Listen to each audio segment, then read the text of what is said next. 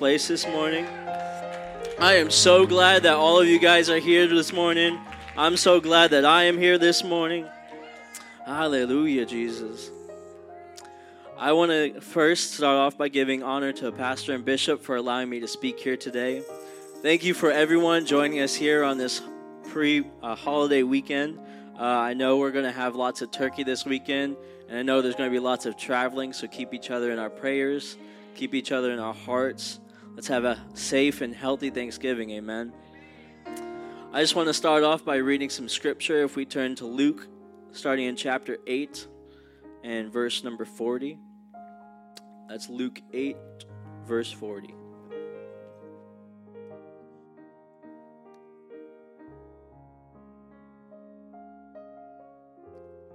And it came to pass that when Jesus was returned, the people gladly received him, for they were all waiting for him. And behold, there came a man named Jairus, and he was a ruler of the synagogue, and he fell down at Jesus' feet and besought him that he would come into his house. For he had only one daughter, about twelve years of age, and she lay a dying. But as he went, the people thronged him. And a woman having an issue of blood of twelve years, which had spent all her living upon physicians, neither could be healed of any. She came behind him and touched the border of his garment, and immediately her issue of blood was stanched. And Jesus said, Who touched me? When all denied, Peter and they that were with him said, Master, the multitude throng thee and press thee, and sayest thou, Who touched me? Jesus said, Somebody hath touched me, for I perceive that virtue is gone out of me. And when the woman saw that she was not hid, she came trembling and falling down before him. She declared unto him before all the people for what cause she had touched him, and how she was healed immediately. And he said unto her, Daughter, be of good comfort. Thy faith had made thee whole. Go in peace. Hallelujah. Why don't we just greet each other for a few moments right now before we're seated? Thank you, mighty God.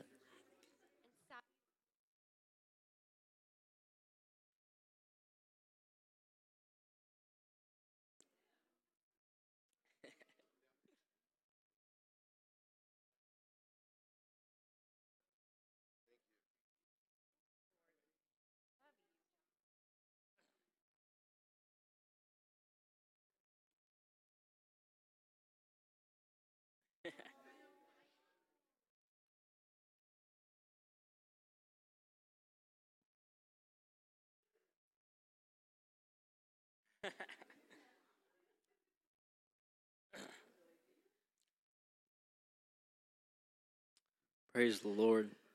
It's nice to see so many smiling faces so early in the morning. So, the title of my sermon today, if you can look on the screen, is True Dissatisfaction. True Dissatisfaction. I know it's hard to see, but that is a rose up there. It's a little bit dark, I know. That is a forgotten rose. Um, so, what is dissatisfaction? Dictionary.com describes it as the state or attitude of not being satisfied. That's that's a great definition, right, Sister Melody? uh, synonyms for this word are others such as discontent or displeasure. So we know that dissatisfaction is basically the lack of satisfaction. But what is satisfaction? Oxford Dictionary describes it as f- fulfillment of one's wishes, expectation, expectations, or needs, or the pleasure derived from this. Now, when I think about these two words together, I first think about something else. I think about the life of a perfectionist. Perfectionists basically have two moods, they have two ways of feeling, they have two attitudes. Either they are satisfied or they are dissatisfied. i f- I'm not picking on anybody here. I feel like there is no Goldilocks effect for a perfectionist. There's no perfect in between for them. Do we have any perfectionists here today? You don't have to raise your hands, but I can definitely relate to this. OCD, there we go, Bishop. Uh, so instead of OCD, I have a term that I like to describe myself. Uh, I call it a lazy perfectionist. Have you guys heard of that term? So basically, a lazy perfectionist, great way to describe myself. I go through all the same dilemmas as a regular one goes through, but I deem that the workload is too much to put in the effort. And because I don't want to put the effort in to make it perfect, I just push it off. I say, uh, that laundry in the corner, yeah, not doing it. It's not going to be folded, so it's not going to be perfect. I can push it off for another day.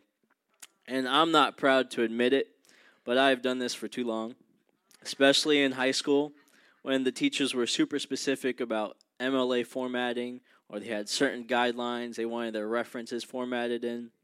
I was just like, I can I can push it off till the last minute. And although I'm still working through this unhealthy habit, pray for me.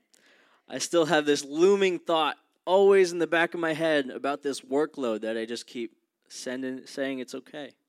It'll be okay. The thoughts of, "Oh, I need to get this done.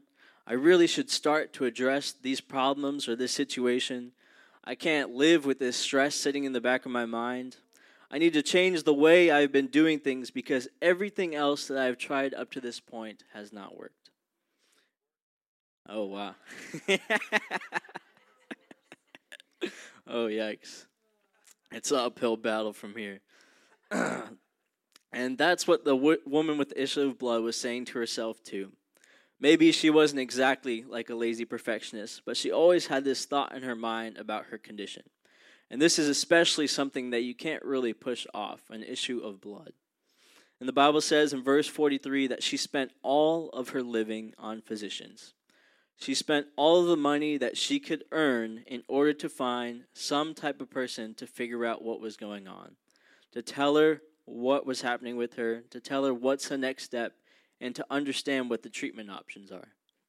And that same verse says, Neither could be healed of any and the ways that she was trying to find help were not working. And I think in the moment while she was just saving up her money, just trying to crunch every dollar, um, to be able to see these doctors, she was probably holding on to some sliver of hope that she would be able, that they would be able to tell her what was wrong, and that they would be able to treat her, and that just kept her going. That just gave her another step in her day. But imagine the way she was feeling after be, being given the doctor's report that the treatment was not working.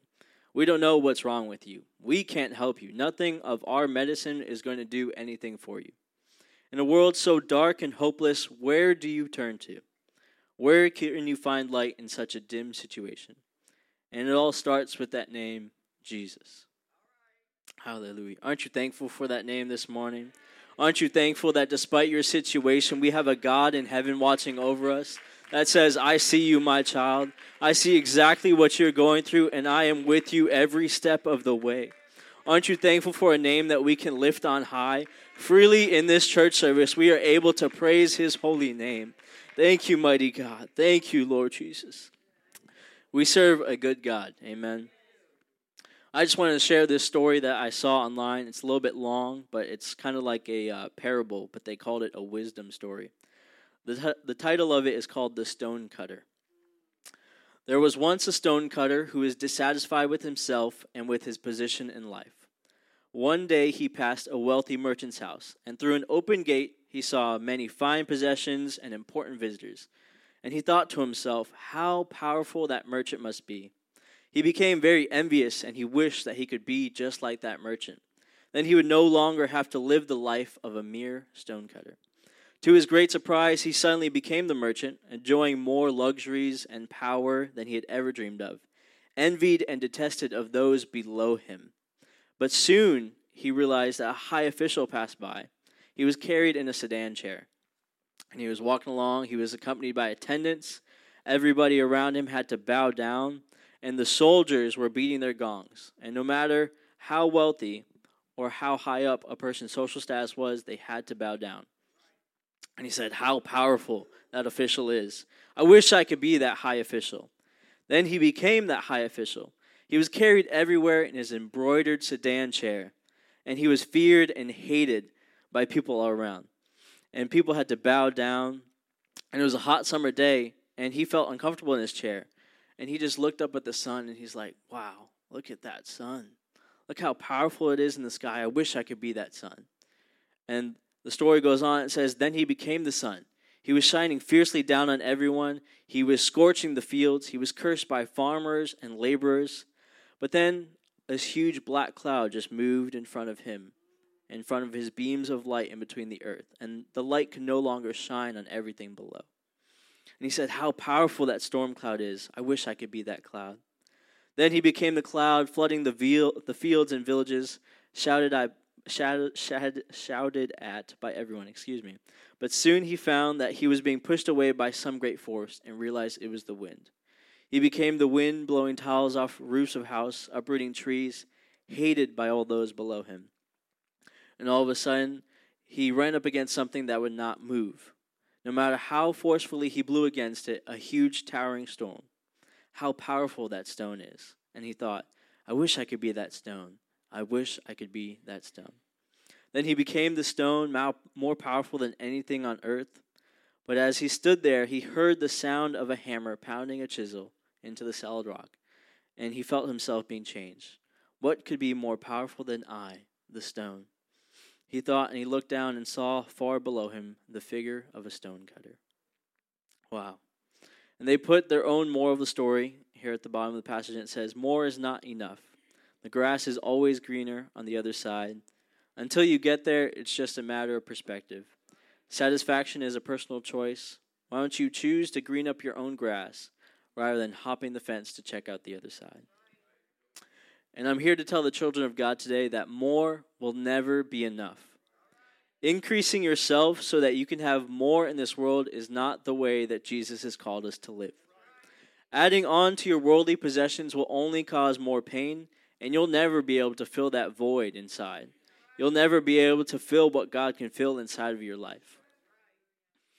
And if we turn to Matthew chapter 6 and verse 33, and it says, But seek ye first the kingdom of God and his righteousness, and all these things shall be added unto you.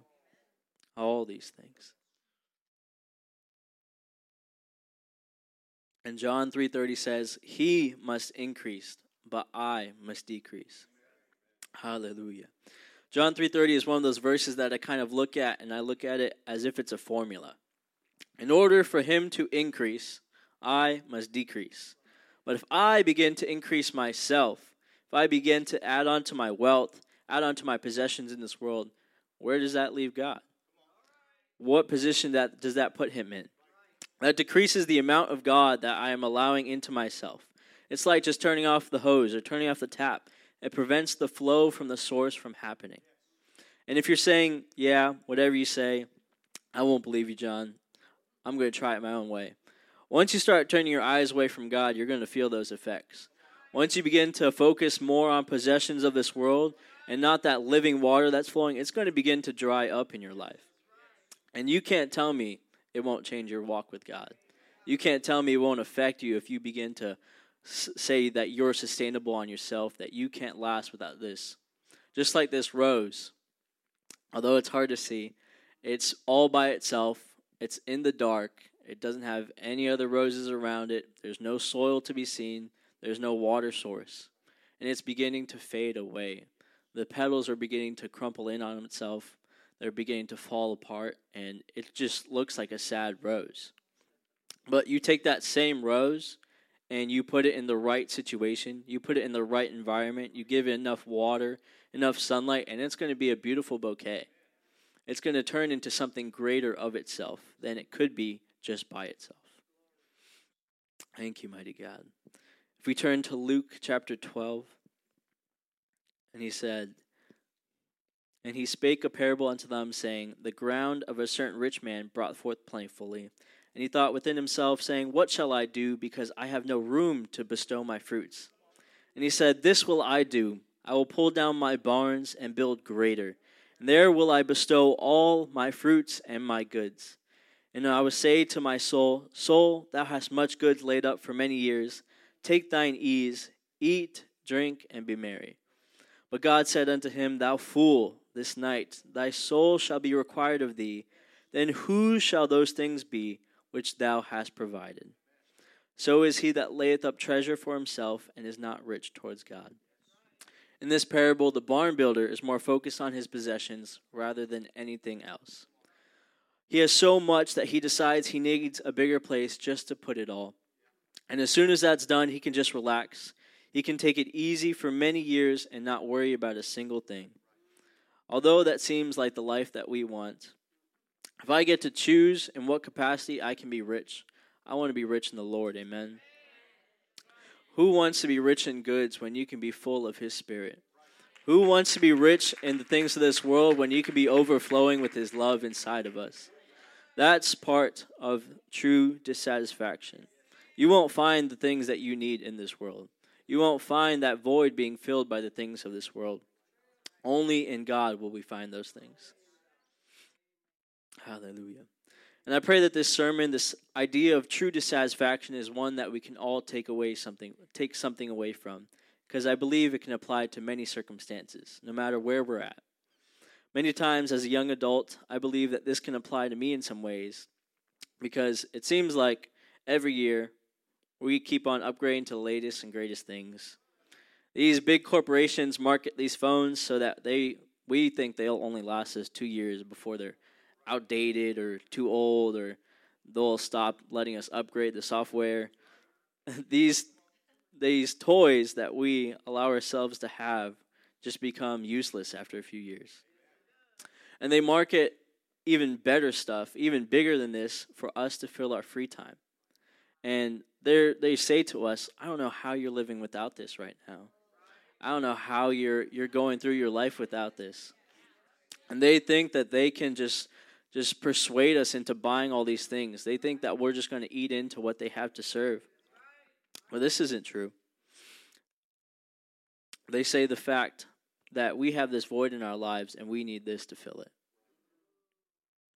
And although this world will try to fill it with materialistic things, the answer to this void is only found in our Lord Jesus Christ. Hallelujah. If we look in Romans 12, it says,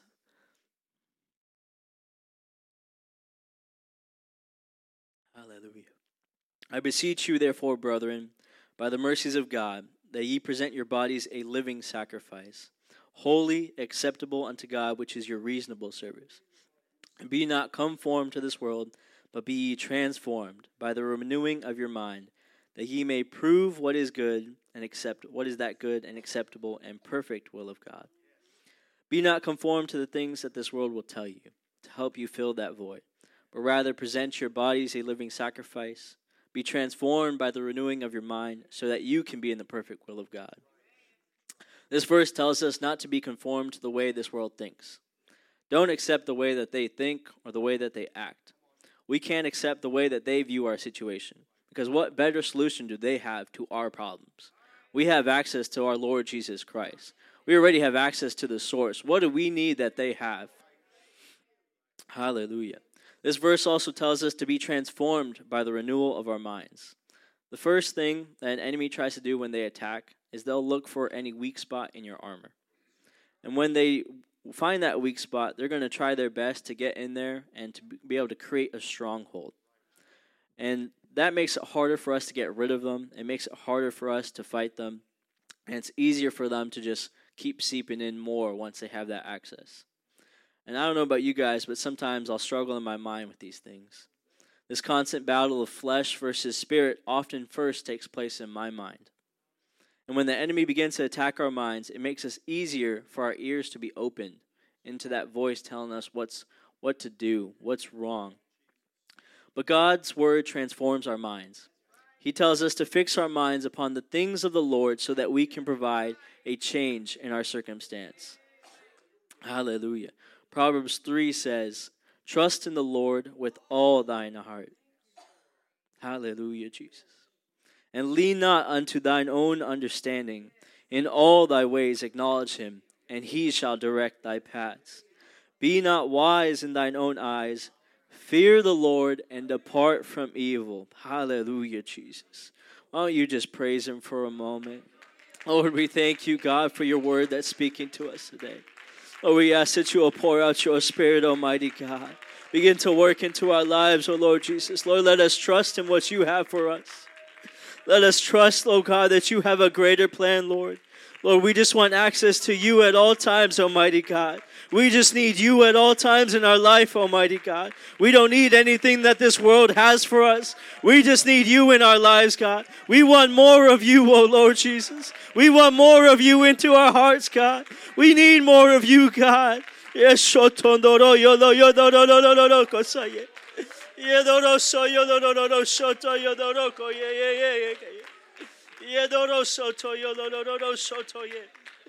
Hallelujah, Jesus.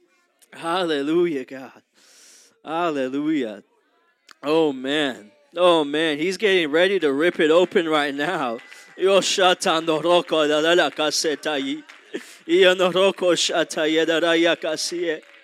Ah, hallelujah, Jesus. Hallelujah, Jesus.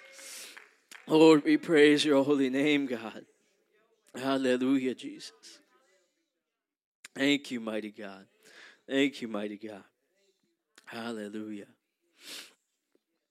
Trust in God and in his ways. Acknowledge him in everything that we do, and he will guide us. Don't let ourselves think that we know everything or we know what's best for us. Have a healthy fear of the Lord and flee from evil. And unfortunately, as a young adult, I can attest to thinking I know it all. I think I know what's best for me all the time, and it's either my way or the highway. And I think that's the part of the youngest child syndrome. Joe's nodding his head over there.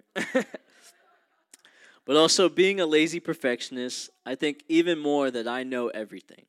That I'm dis- that I know exactly what I'm dissatisfied with in my life and I know exactly how to fix it. So couple those things together and you either have a great combination or a train wreck. I'll let you guys decide. Pray for me. but I'm sure we've all been in that boat that sometimes something's going on and we think we know exactly how to fix it. When most times we don't. Most times we don't have it figured out, and that's okay. I can definitely be the first one to put my hand up and say, been there, done that. But when we're in the beginning stages of being unsatisfied, most times we just tend to ignore it. We don't want to address the problem just yet because it hasn't become big enough big enough for us to address it. It hasn't come, become such a problem that we need to fix it right now. It's just a little problem. I can fix it later. It only affects one aspect of my life, but I'm okay right now. I'm still functioning. And the, as this happens, when we're in a place of comfort, we become we can become to be like this. It happens at a place of our lives that we are satisfied. Moving forward is just too much work but yet fixing the problem is just inconvenient. But God hasn't called us to a place of satisfaction.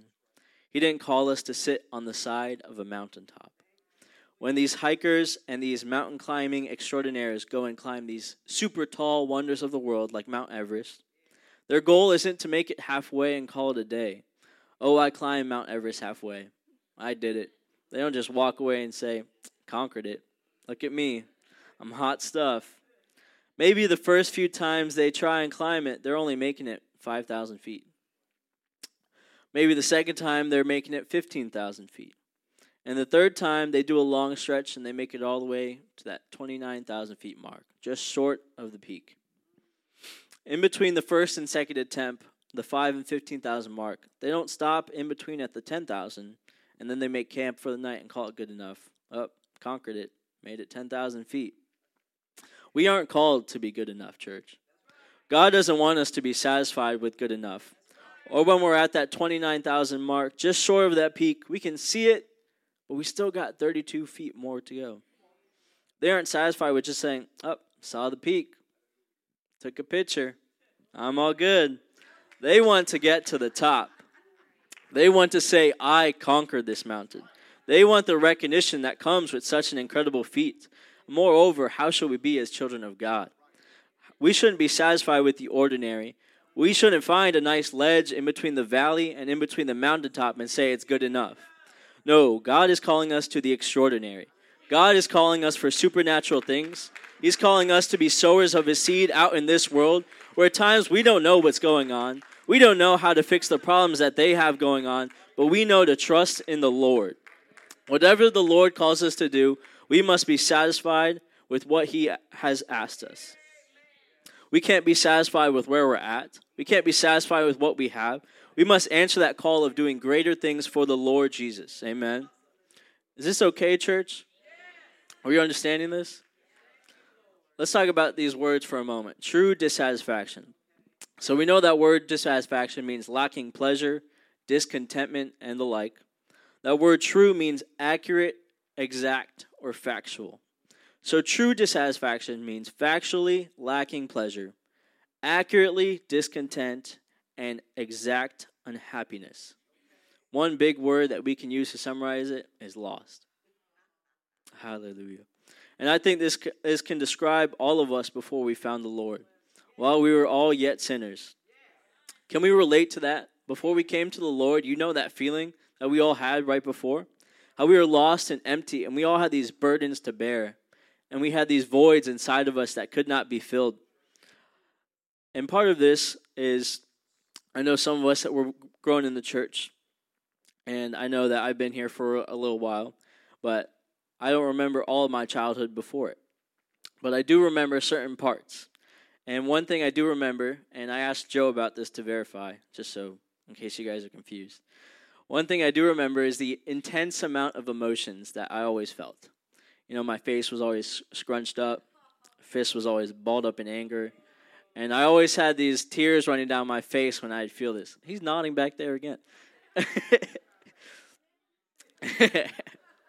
I would just make the littlest things seem like the biggest deal. But Luke 19:10 says, "For the Son of Man came to seek and to save that which was lost." Would you stand with me today?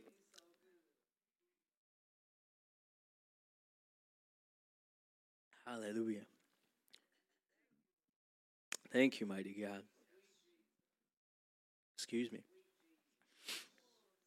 Hallelujah, Jesus. Hallelujah, Jesus. And I just remember that first time uh, I was filled with this holy with the Holy Ghost. This immense weight that I'd been carrying.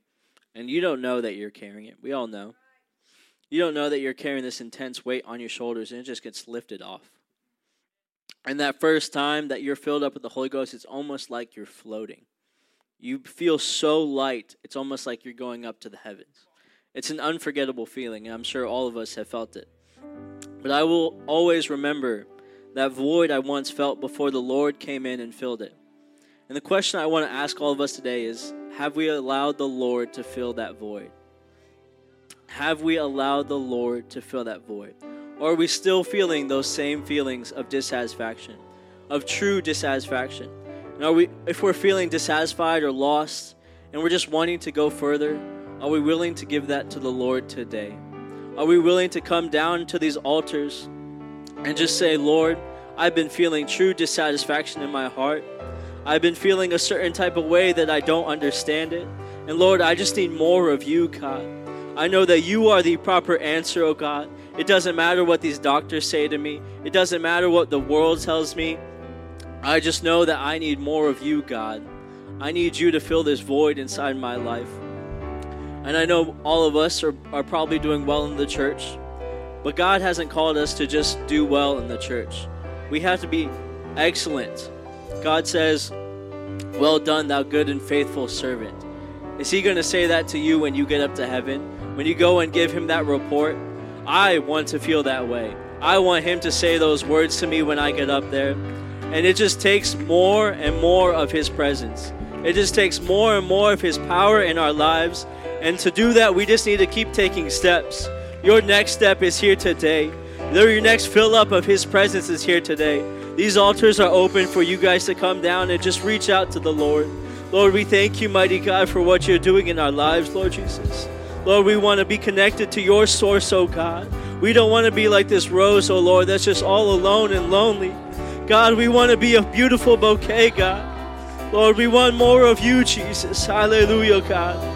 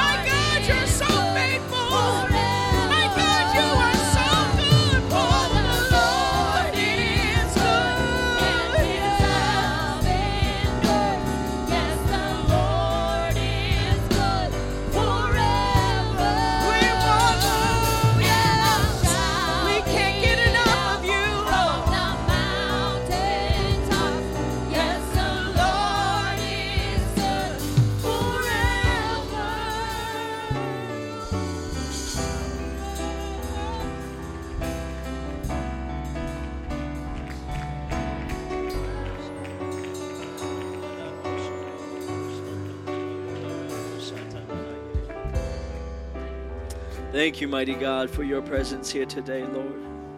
Hallelujah, Jesus. Hallelujah, Jesus.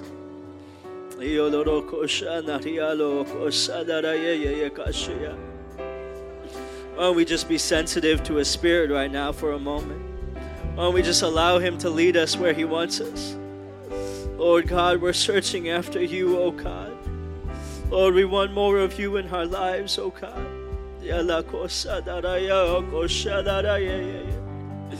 Thank you, mighty God.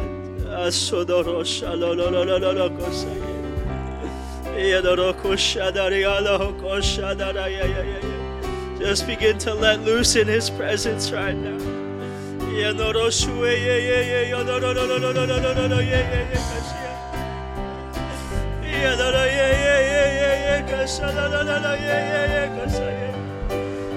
شدارایا لکوشتا یه یه یه یه یه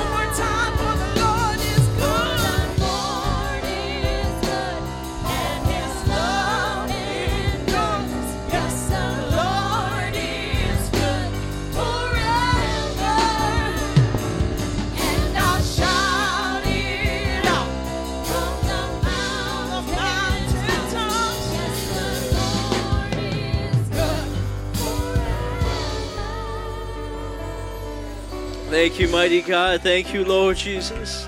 We worship your holy name, oh God. We praise you, Lord Jesus. Hallelujah, Jesus. Hallelujah, Jesus. Thank you all for being sensitive to his spirit this morning. I don't know about you guys, but I am excited for what he wants to do today. Amen. We want to prepare for that. We're going to transition into prayer in the next few minutes. God bless you guys. We'll see you guys at 11. Amen.